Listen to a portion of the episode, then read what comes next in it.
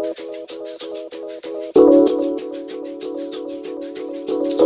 you.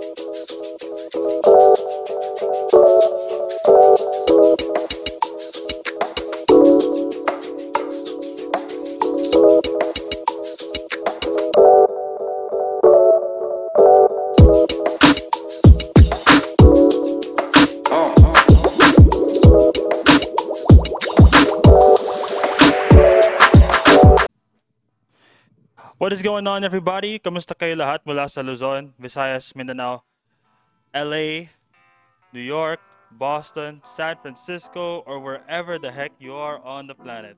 This is your one and only JOAT, the place to be for any niche, every genre, and all generations.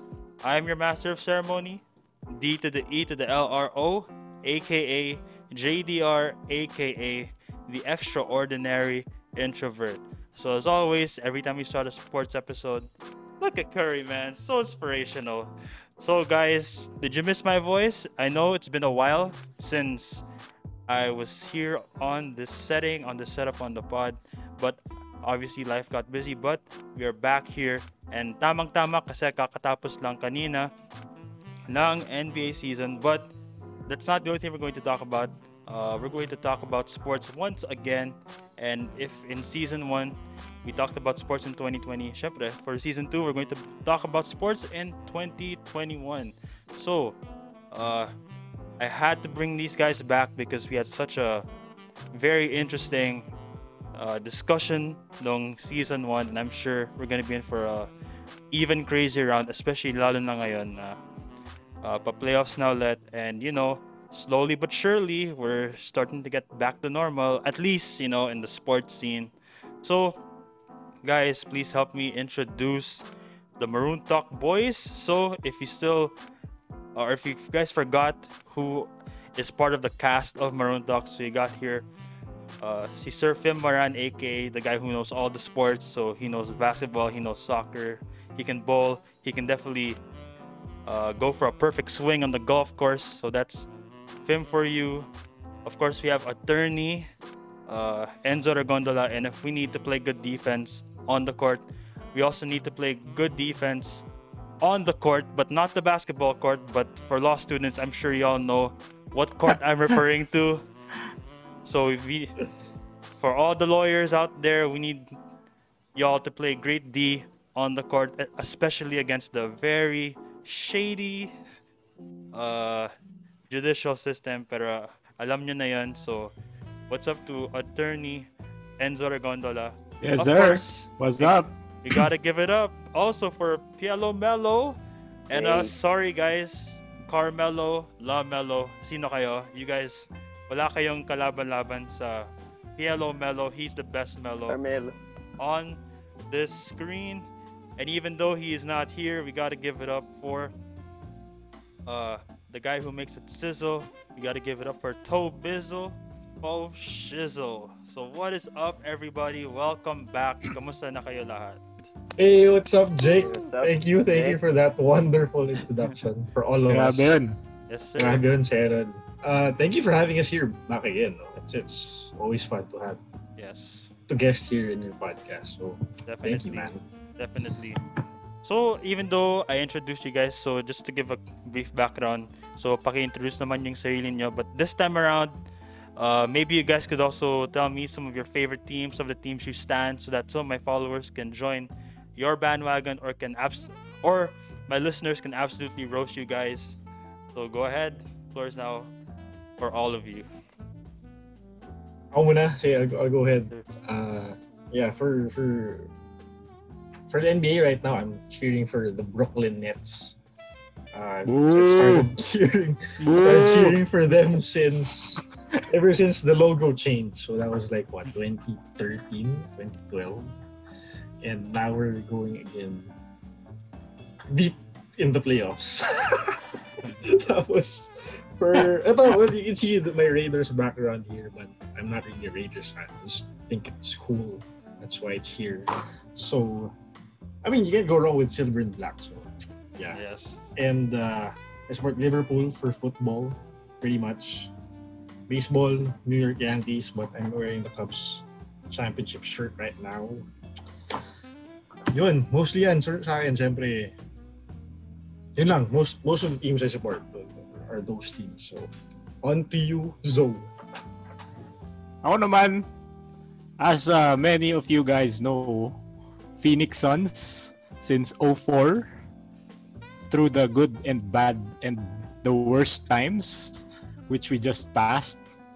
Uh, football, New England Patriots since 2002, 2003. Oh. Kahit wala na si Tom Brady. Let's go, Pats. Baseball, San Francisco Giants. Number one sa NL West. Above the Dodgers.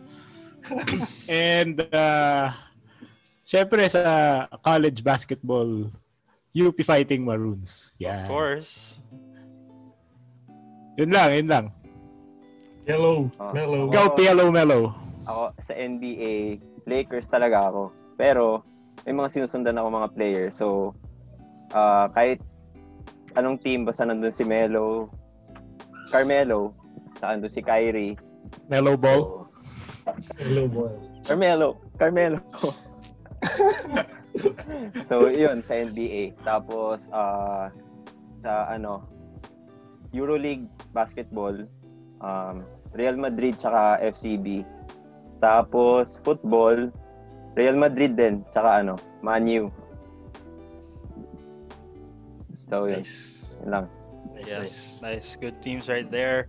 So those are the teams that my guests currently stand right now. So uh, even though Toby's not here, I still remember he is the LA boy. So he's the LA homer. So he Yeah. stands all teams LA except the Clippers though. But yeah, he's an LA Rams fan, LA Lakers fan, and an LA Dodgers fan. So, yep, that's Toby for you guys. So if Toby is a Laker homer, I am a Bay Area resident.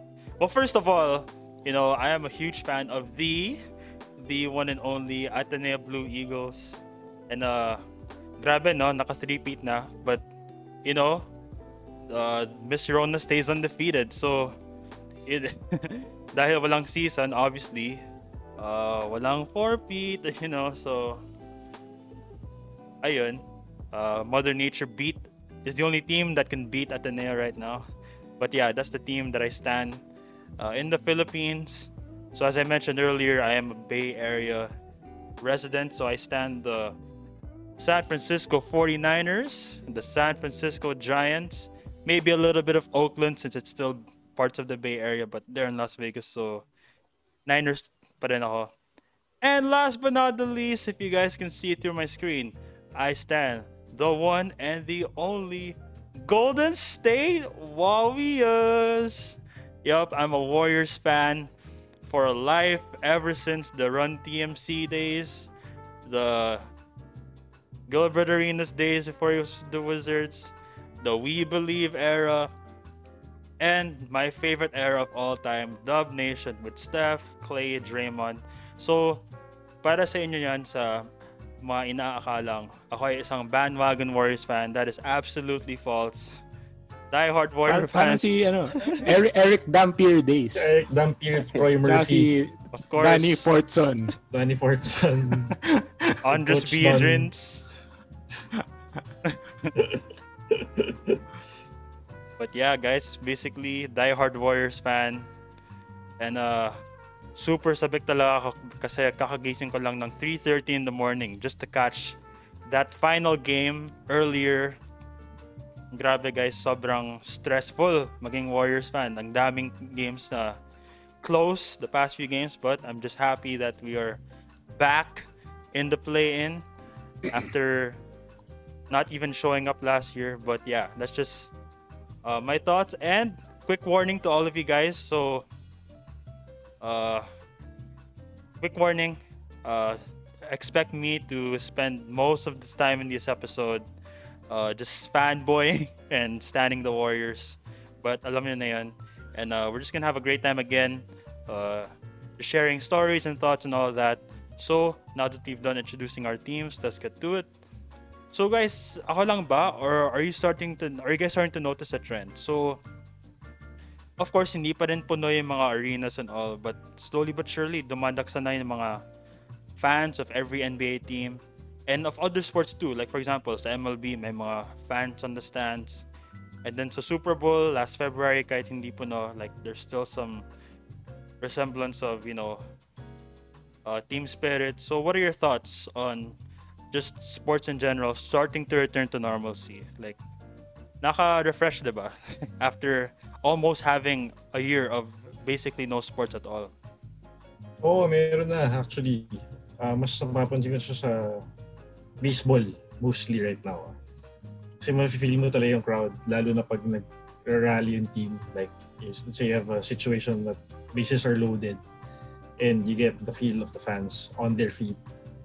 Ibang-iba yung feeling nung nag-playoffs last year yung MLB all the way to the World Series na walang tao.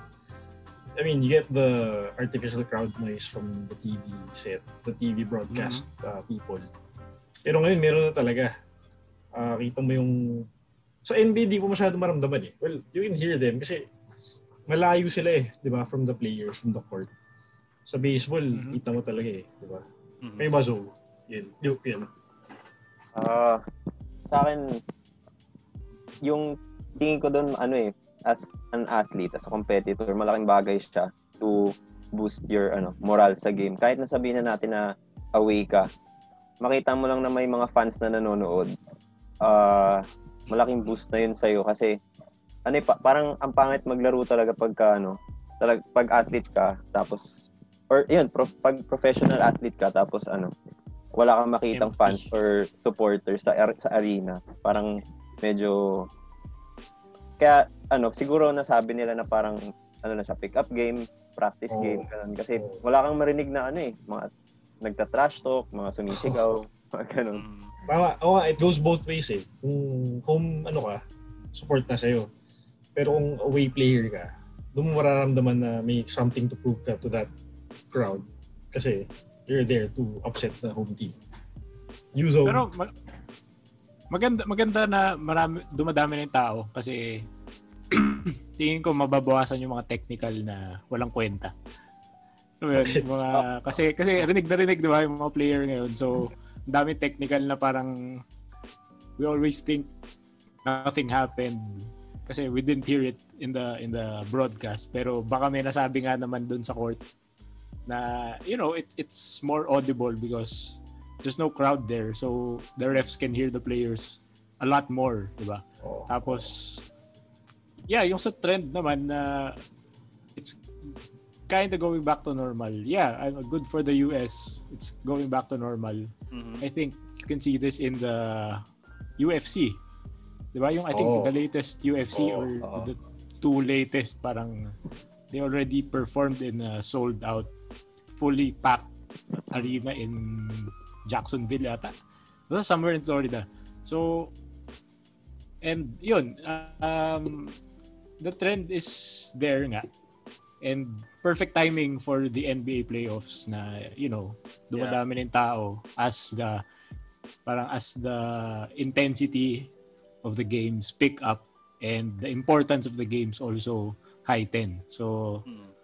good ano yan parang the, the NBA is riding the the wave kumbaga.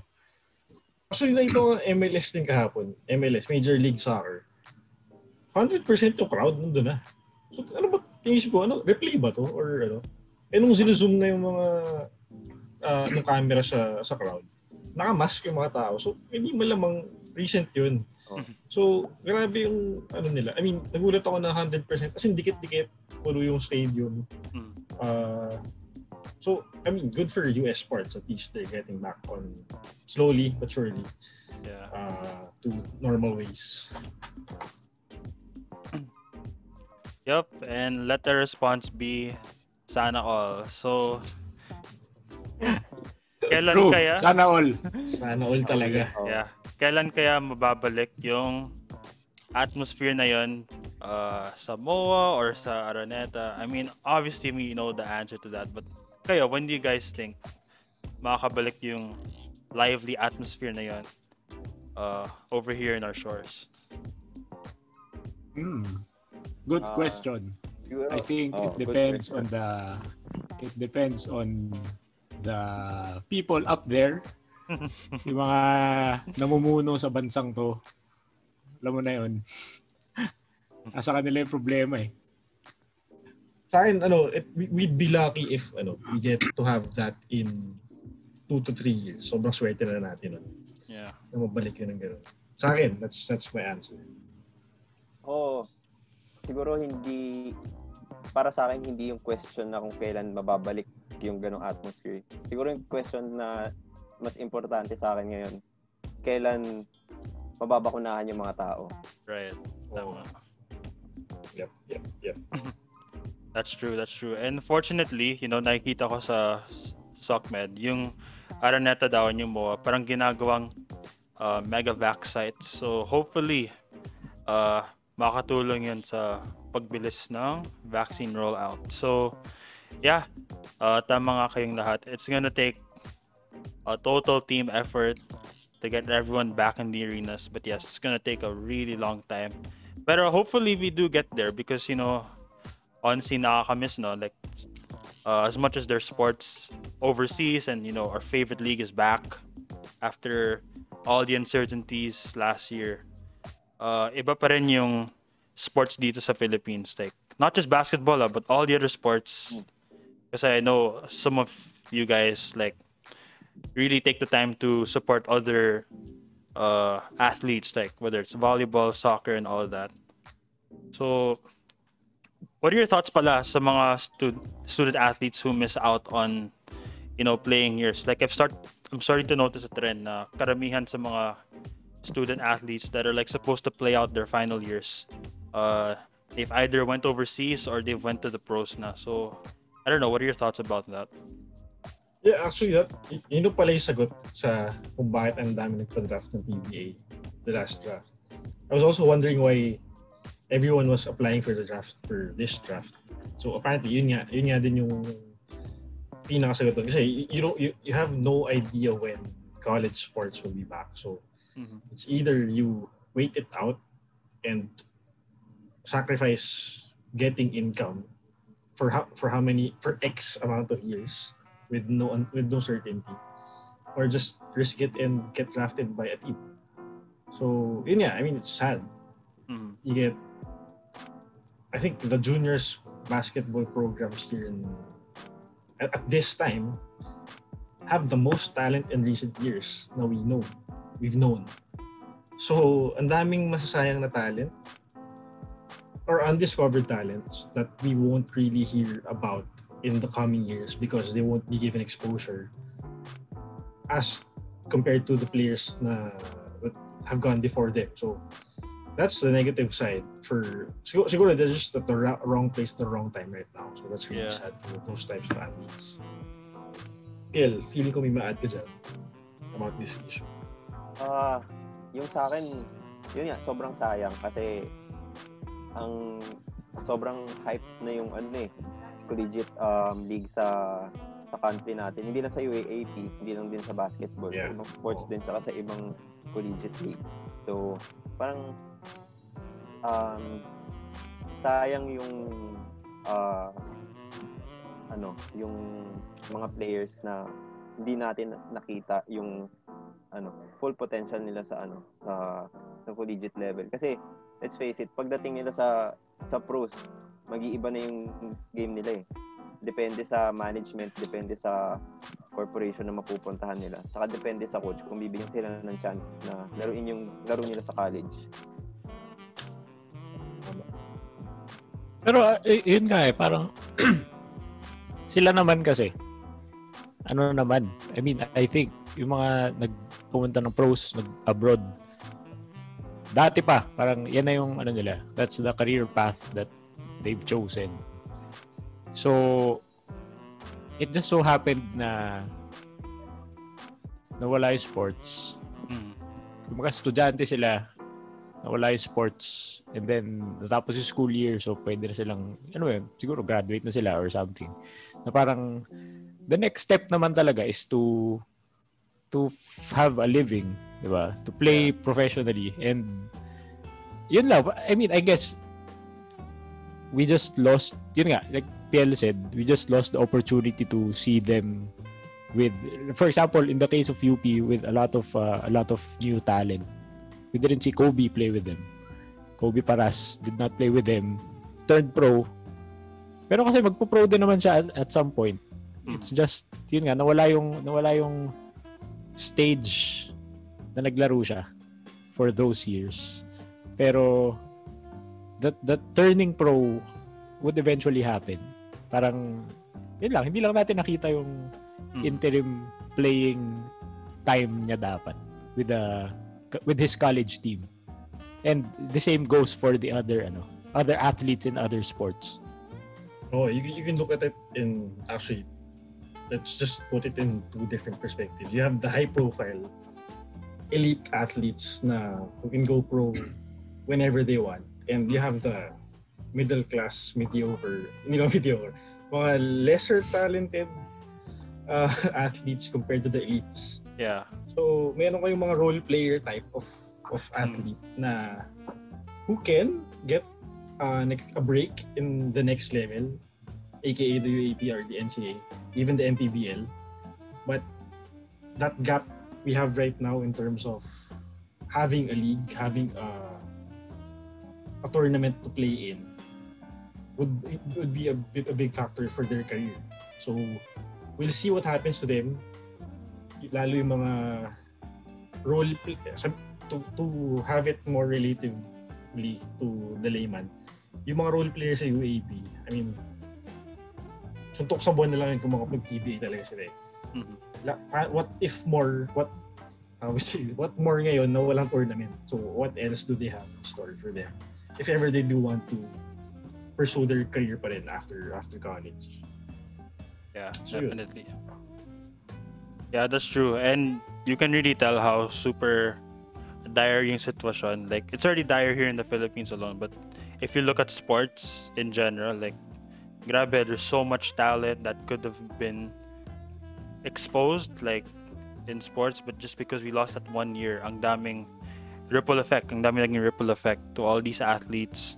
You know, they've had no choice but Yep. to look for backup plans. And, you know, as us fans, you know, like, as much as we're grateful na nandun yung NBA and all these other sports leagues to entertain us despite this never-ending lockdown, like iba pa rin eh yung uh, atmosphere dito. Like, y'all know the Yeah. Philippines, like super diehard uh, basketball country. And, you know, just going to the games, I'm sure you guys experience this. Like, super ibang level yung pagpunta sa Araneta or sa MOA, just, you know, supporting your favorite team. And me personally, I kind of miss hearing you guys after every game, just kind of ranting about certain wins and L's on the pod. So, yeah, sana talaga, you know. Ranting about ball movement Oh. or lack thereof. And they, don't- they don't even have drums in the US for college basketball, di ba? Oh. So, so di ba, yung, yung mga nagkalaro dito from the States, they get shocked na ganun. I mean, the crowd level in the US NCAA is crazy on its own, but you put in the drums of the UAP in the NCAA, it's a totally different as- atmosphere compared to what they have in the US. So, yeah, it's, it's really one of a kind. So, yeah, we do miss it. So yeah, barring any miracle or yeah, miracle nga talaga. Hopefully we do get it sooner rather than later. But uh, yun nga, the important thing is to get everyone safe and vaccinated. And sana talaga like these athletes mabakunahan na rin because as us supportive uh, Pinoy fans, we really want to see homegrown talent just you know shine wherever. So yeah, hopefully uh, they will be able to get the support they need, whether medical or more so financial, just to make up for all the losses that they've had to undergo throughout this very uh, unprecedented times that we're at. Agree. Yeah. all right. So I know medyo lungkot no nung usapan just because you know while it's all happy. yeah super heavy because you're looking at the rest of the world they're like uh packed arenas or they're just going about their day in terms of sports. It's crazy how we sometimes take it for granted especially kapag uh, normal day. But now that we've haven't had it in such a while, you're like, oh shoot, I took for granted this aspect in my life, and I know it's just extra compared to what I do every day, but like, it brings so much joy. So, hopefully, hopefully, guys, like, makabalik tayo with these sporting events, and hopefully, uh, we'll be able to experience these again. But for the meantime, it's all about uh, keeping safe always. So, uh, Yep. Yep. uh, with that, all that stuff out of the way, actually, I have a feeling na, unlike our previous episodes of Super Haba, this is gonna be brief. But uh, the reason why I have this episode right now is because, uh, like I said, kakatapos yung regular season and uh, I'm seeing a lot of posts on my Twitter feed or FB timeline, you know, posting their predictions. Uh, the sporting gods or the bet the betting sites are starting to make good money so i guess this is a perfect time to look forward to uh, the nba playoffs i guess so Yeah. first of all Yeah.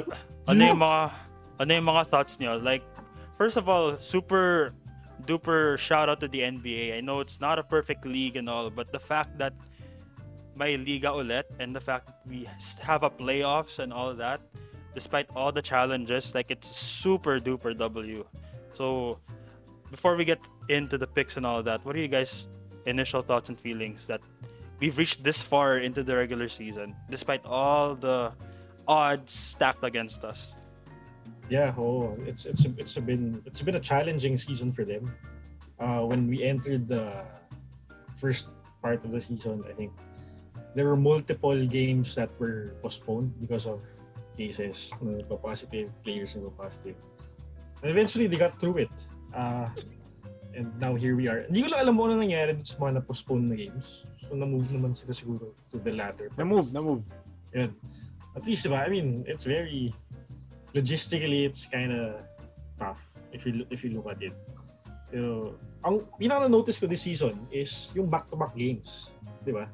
Mm. Pag nag uh, uh, laban sila, lalo pag East-West, back-to-back pa lang games sila palagi. So, oo nga naman, it makes sense logistically. So, and it made things work. So, yeah, uh, for a bettor's perspective, medyo weird siya. Kasi you get to play the same team twice Mm. in in two days. So it's you won't really know if, if they're gonna perform the same or differently in the next game. So yun, I mean that's one thing I really noticed in this season. Kayo ba? Ano napansin niyo for the NBA season?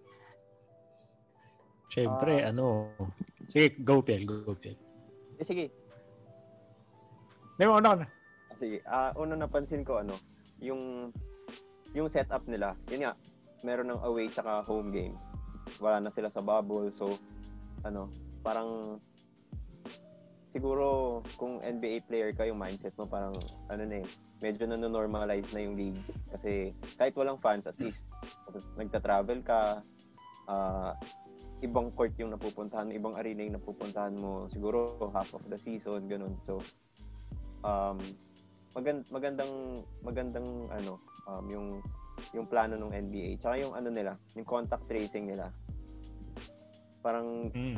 Sinesecure talaga nila na lahat ng players uh, safe tapos pag merong nag-violate sa protocol sit down ka muna for ano 40, 10 to 14 days mga ganun Yeah. Ayun, tsaka nga yung sinabi ni Tim na ano yung back-to-back games mahirap yun eh kasi parang Oh.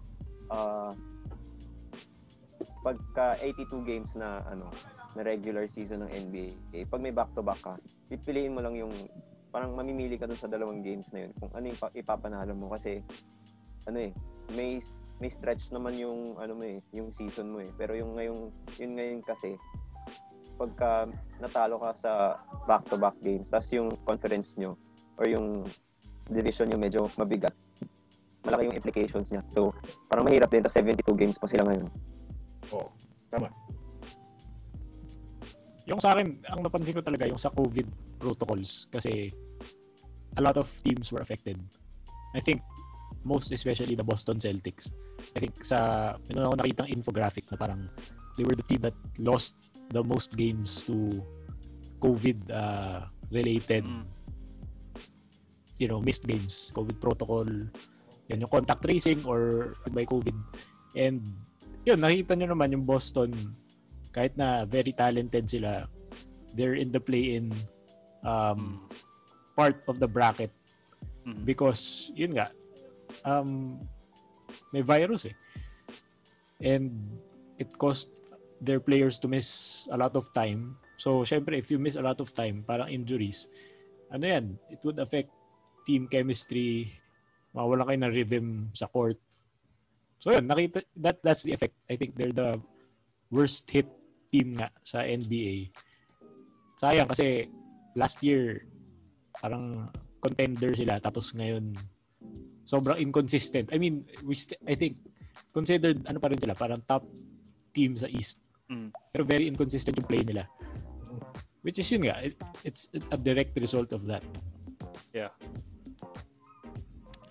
Yeah, definitely. And early in the season, ang daming teams that had to that had some players, you know, sit out some games due to this new uh, protocol. But uh, as with most NBA fans would say, you know, this season uh, was pretty much successful just because not because natapos lang ha, but you know, just the amount of meaningful games there were, amount of highlights of course, and all that stuff. I think it really contributed to this super kakaibang NBA season. And since Enzo mentioned the play-in uh, tourney a while ago, so what do you guys think about the new format? Okay ba or hard pass? Uh, let's stick to the old I love it. usual format. I love it. Wala I ba siya love last year? Wala ba siya last year? Kung meron. Iba yung format last year. Oh. May Yung- some, may, oh, okay. Yun yung may, merong requirement na dapat four ba? Four games back yung 9 seed sa 8 seed. Tapos maglalaban sila. Na parang may Okay. Twice to beat. twice to beat advantage si number 8. So yung may, may ganun, yun yung yun yung play-in last year. Ito yung first part ng So, bubble pwedeng- last year. Then, eh, yung Ito ano, yung after nung 8 games. uh, Okay, yung, ano, Memphis saka Portland. Mhm. Yun. So, So yun, ngayon iba na siya. mas, mas, mas, Ano? mas, mas simple siya kumbaga. Ayun.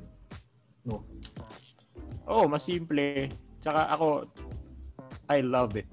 I mean, ako, nung, nung, nung nagbubble pa lang last year, naisip ko na na this should stay. Mm. This should, you know, carry on forward. Dapat merong ganito. Kasi, tingnan nyo, towards the end of the season, last day of the regular season, how many games were meaningful. Yung nga, ta- Mm. tulad sinabi ni Jake, there were a lot of meaningful games towards the end of the season. Which, alam mo yun, pagka regular, normal regular season, at this time of the season, pa- parang wala na yan eh. Ipapahinga na nung, sta- nung top teams yung players nila kasi secure na yung position nila, protect them from injury, papahinga na nila to prepare for the playoffs. Pero ngayon, yung Utah kanina, naglaro pa ng, nilaro pa yung starters nila. Kasi kung matatalo sila, mag, magna number 2 sila sa sa West.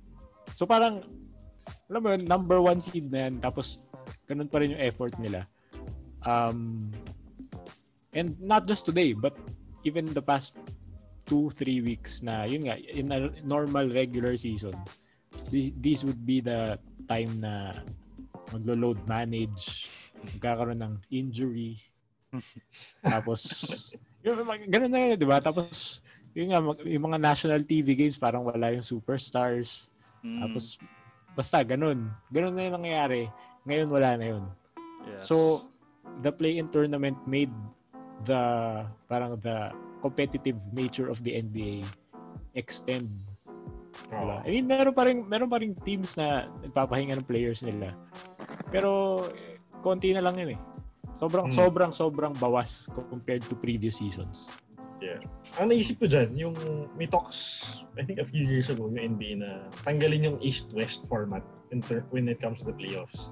Mm. So, ito yung sinad, ito pala yung in-address sila for that. So, that if I remember correctly, dati, wala nang East-West, just get the top 16 teams in the whole league. So, I mean, this is another uh, solution to that, which makes sense din naman. Kasi, yung East-West, yung conference setup, may, ano din naman yan, may, how do you say that? May pride, sense of pride, and whatever. Mm. So, heading into this play-in tournament, you give a chance to the top 10 teams in the conference, which makes sense din naman. So, it's like, sort of like the NCAA tournament ng college na mas uh, competitive, kumbaga. So, yeah, sabi ni Enzo, it extends the competitiveness ng league, ng teams, which is something na that's been lagging behind the past few years in this generation of the NBA, which the former players have been really pointing at, like Shaq, Charles Barkley, and the like. So yeah, it's a step towards getting back to the ano, the old Yeah. competitive ways of the league. Yes, yes. And the beauty also about the play-in, like it's not a long dragging best of seven, but it is Oh, single Sudden game. Yes, on the death, Tama, March tama. Madness Okay. style.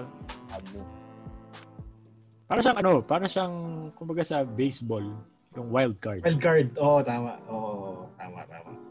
So, Which is actually, nagtataka nga ako bakit bakit hanggang ngayon hindi pa rin ina ina-adapt ng NBA yun eh.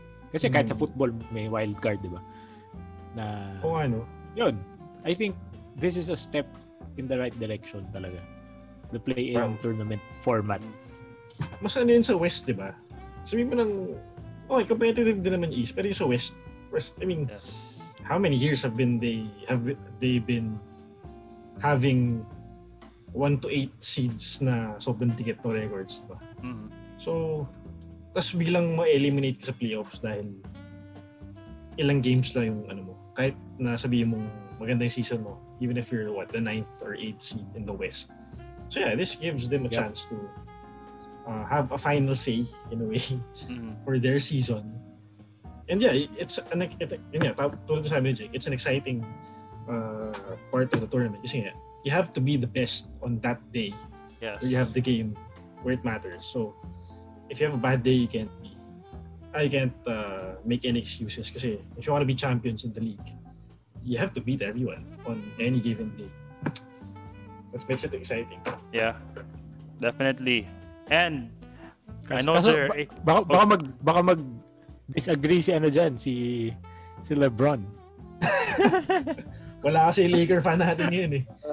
Hindi eh. yes, I was going to Oh, go ahead, go Jake. I was going to segue nga, like, uh, the play-in is fun, all March Madness format. You have to do your best. And remember, yes, there are eight teams, but I'm sure, no disrespect to the other six teams, I'm sure those are going to be exciting matchups across the board.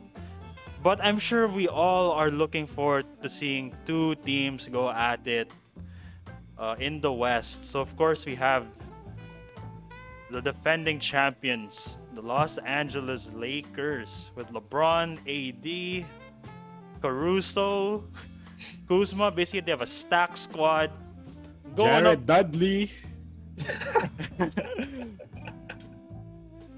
going up against Steph Curry and the Warriors. Yup. Basically, Steph washed up Draymond. Uh, Oh, ba? Wiseman. Andrew Wiggins. Sino pa ba? Wiggins. Wiggins. Wiggins. Wiggins. Bust down shot Kelly according to Oubre. Twitter. Kelly Oubre, Jordan Yeah. Poole, Nico Mannion. Si Oh, White Nico Boy. Yun. Alan Smiley. Yan. Sino yung mga... Eh, Anyway, yeah. Actually, I was, I'm looking forward to this matchup uh, right away. We're gonna have it Thursday, Manila time. Uh, 7-8 seed ng West. So, whoever wins here will be 7. Tama ba, Jake? Yes, yes. Mm. Tama. And who loses will face either First. Ah, Hindi. Basta whoever loses is still still has a chance. Mm. So, what do you think?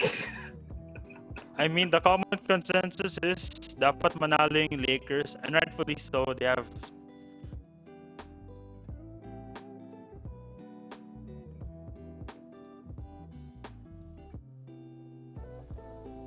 the better team, they have the better players. But you know, you gotta play the game still.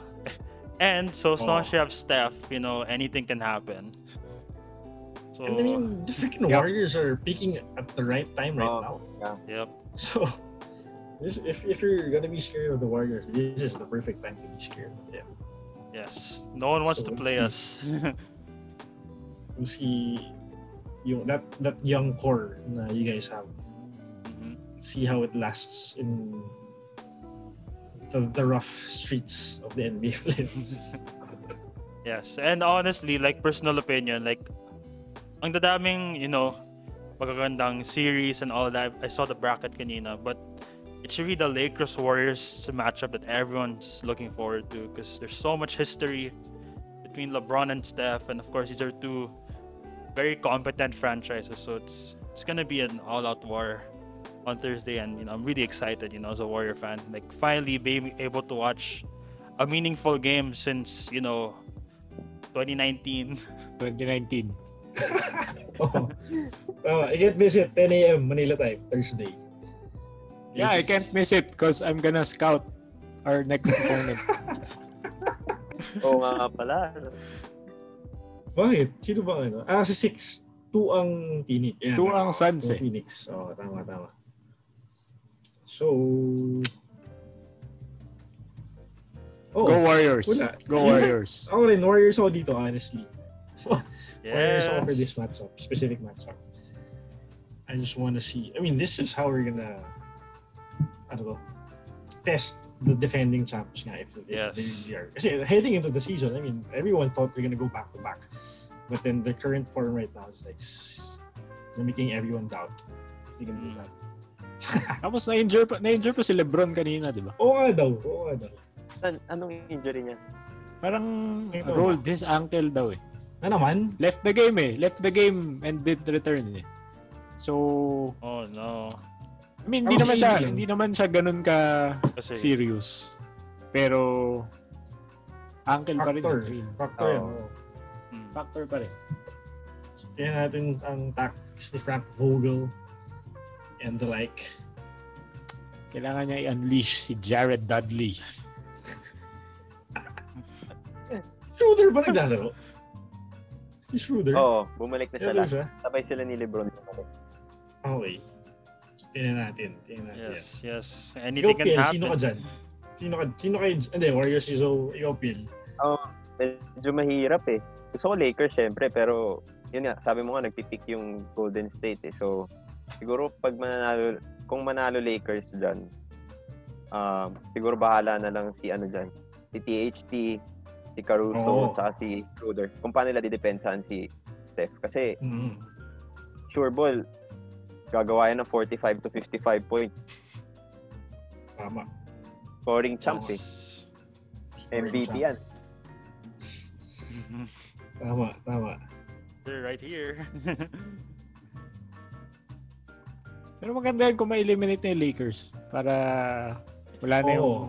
length nila. Doon talaga Mm. ako natatakot eh. Yung Lakers sobrang haba ng players nila. Oo, Yes. actually. LeBron, AD, Drummond, Drummond. Mark Gasol. Tapos may ano ka pa? Schroeder, Montrezl Harrell. oh. Kuzma. Segue na natin dun sa ano. So kung matalo si Lakers, sabihin na natin matalo ang Lakers sa Warriors. ang kakalabanan nila is kung sinong mana- matalo sa Memphis at San Antonio. Hindi, mananalo. May mananalo doon. Sino mananalo? Sino mananalo? Ano ba? Ah, Oo, nga, tama. Kung sino mananalo? Oh, sino mananalo sa Memphis sa San Antonio? Ano pang setup ngayon ng Memphis sa ano? Ng Grizzlies at Spurs? Ano? Jamorant tsaka DeMar. Tama ba? Oh. Kaso mas may ano eh, mas may pieces kasi yung Memphis ngayon. Eh. Ah, okay.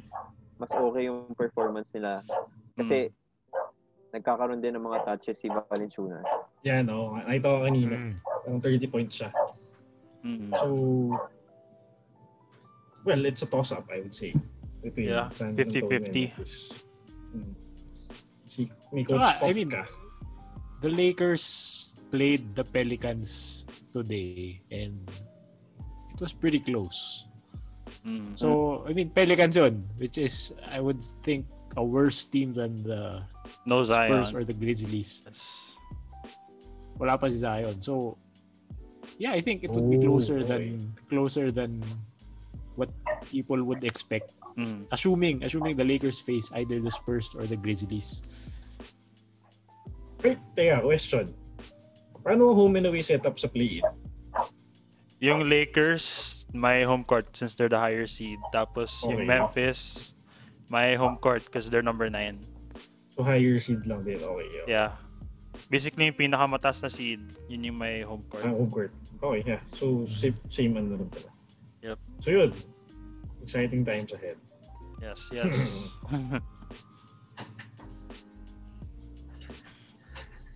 Basta ako, tiwala lang kay Steph, Draymond. Super dehad talaga kami. Like, it's almost expected na the Lakers are gonna win. But, uh, so long as we have Steph, like anything can happen, guys. Hinihintay ko Yeah. na lang yung odds niyan eh. Hinihintay ko na lang yung odds ng game na yan. Pero malamang, Close. ang underdog pa rin ng Warriors. Yes. But, yeah, the Lakers have to be on their toes. So, we'll see.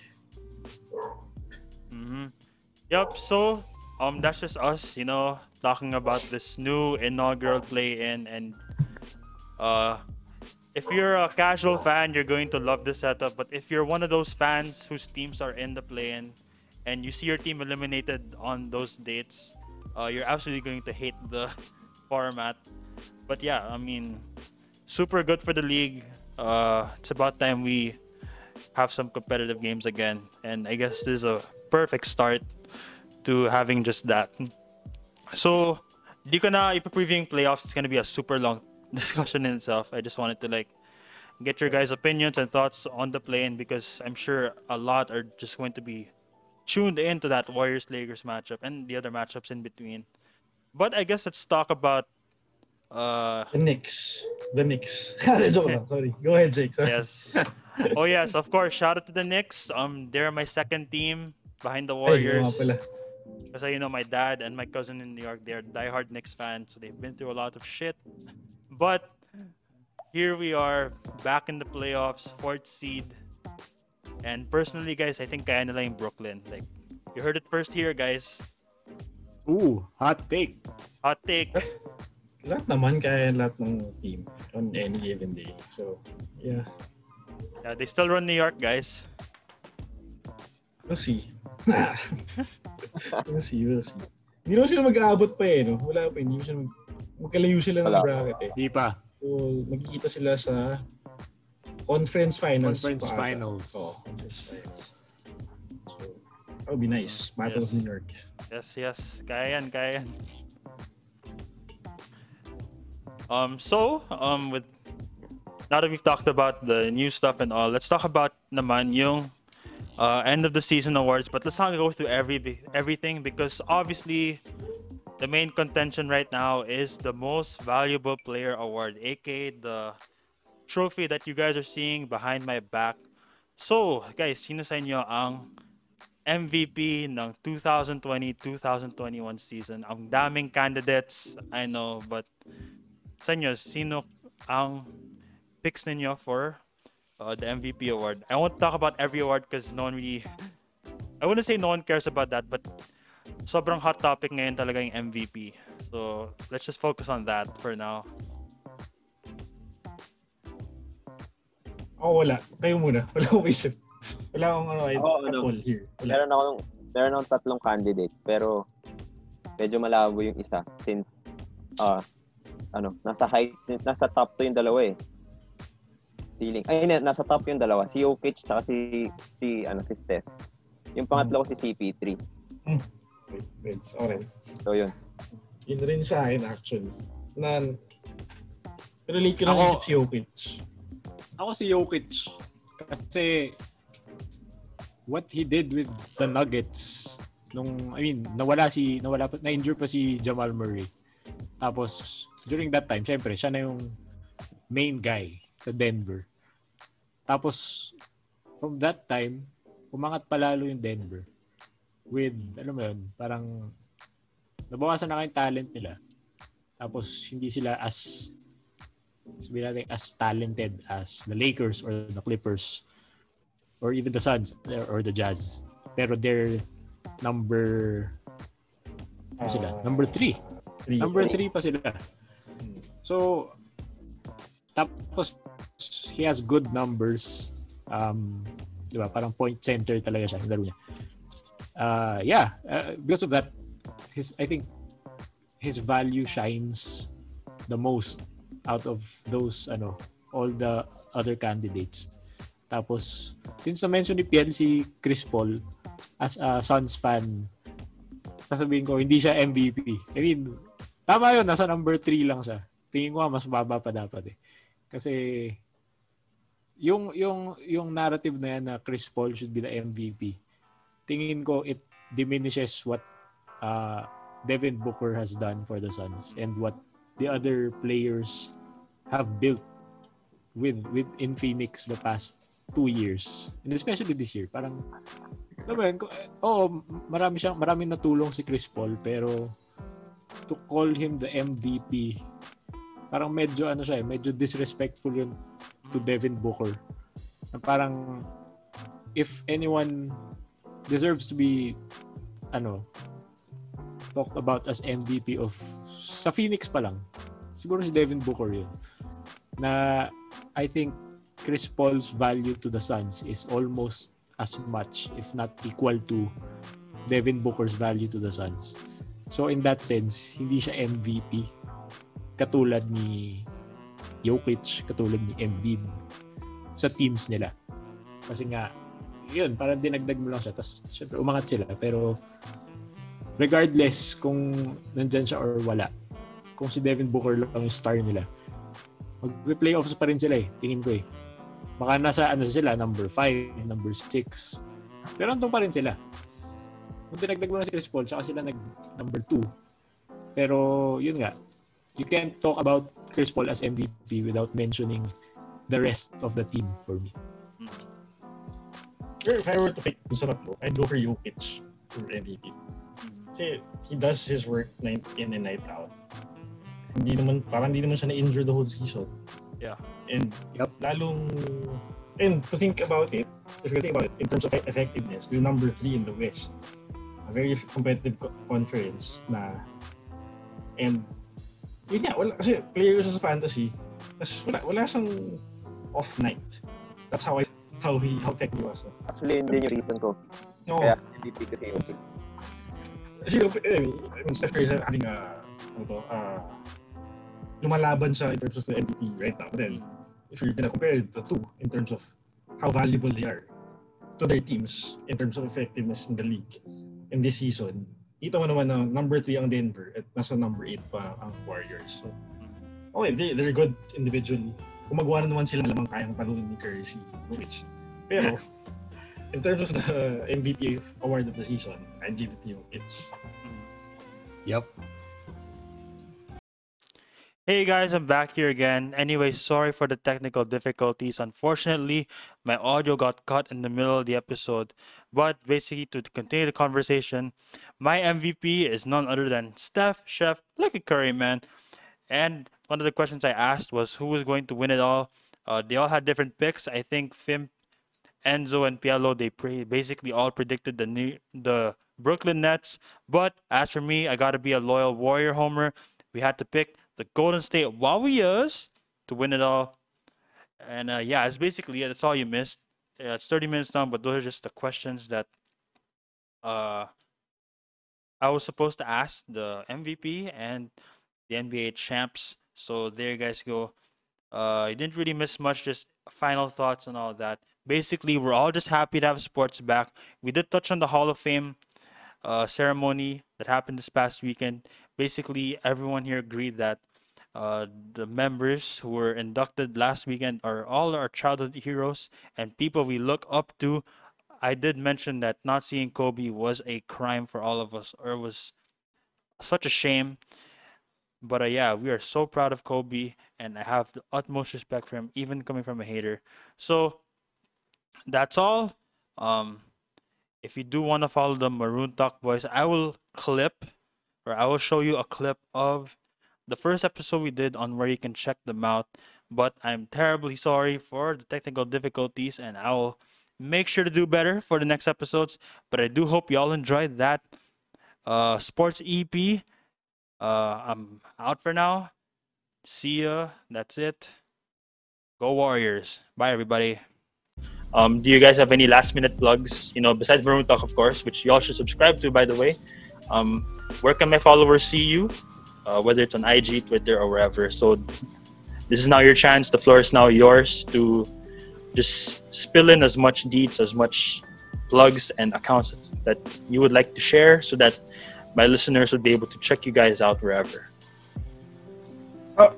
yeah, just please like uh, Maroon Talks Facebook page and uh, subscribe subscribe to YouTube channel. For Twitter, IG, it's Femoran for me. For the others, go ahead. Enzo Musicero everywhere. Facebook, Twitter, Instagram. Yan, hanapin nyo lang ako. Ako naman, ano, um, Pielo Mellow, Hello, hello. Instagram, Twitter, tapos yung Agapel Ordanyes na lang sa Facebook. Naman, uh, Tubianga, saka Tobizzle Foshizzle. Yeah, Go. Yun, yun. Yep, so there you guys go. Um, those are their plugs. If you want to follow me naman on IG for the podcast account, it is at joat.pod.delro. So once again, it is at joat.pod.delro. If you want to check out my personal account, it is at jake underscore delro. If you want to check me out on Twitter, it is at underscore del underscore row underscore. If you want to check me out on Facebook, it is facebook.com slash joat.pod.delro. So it's just like my Instagram.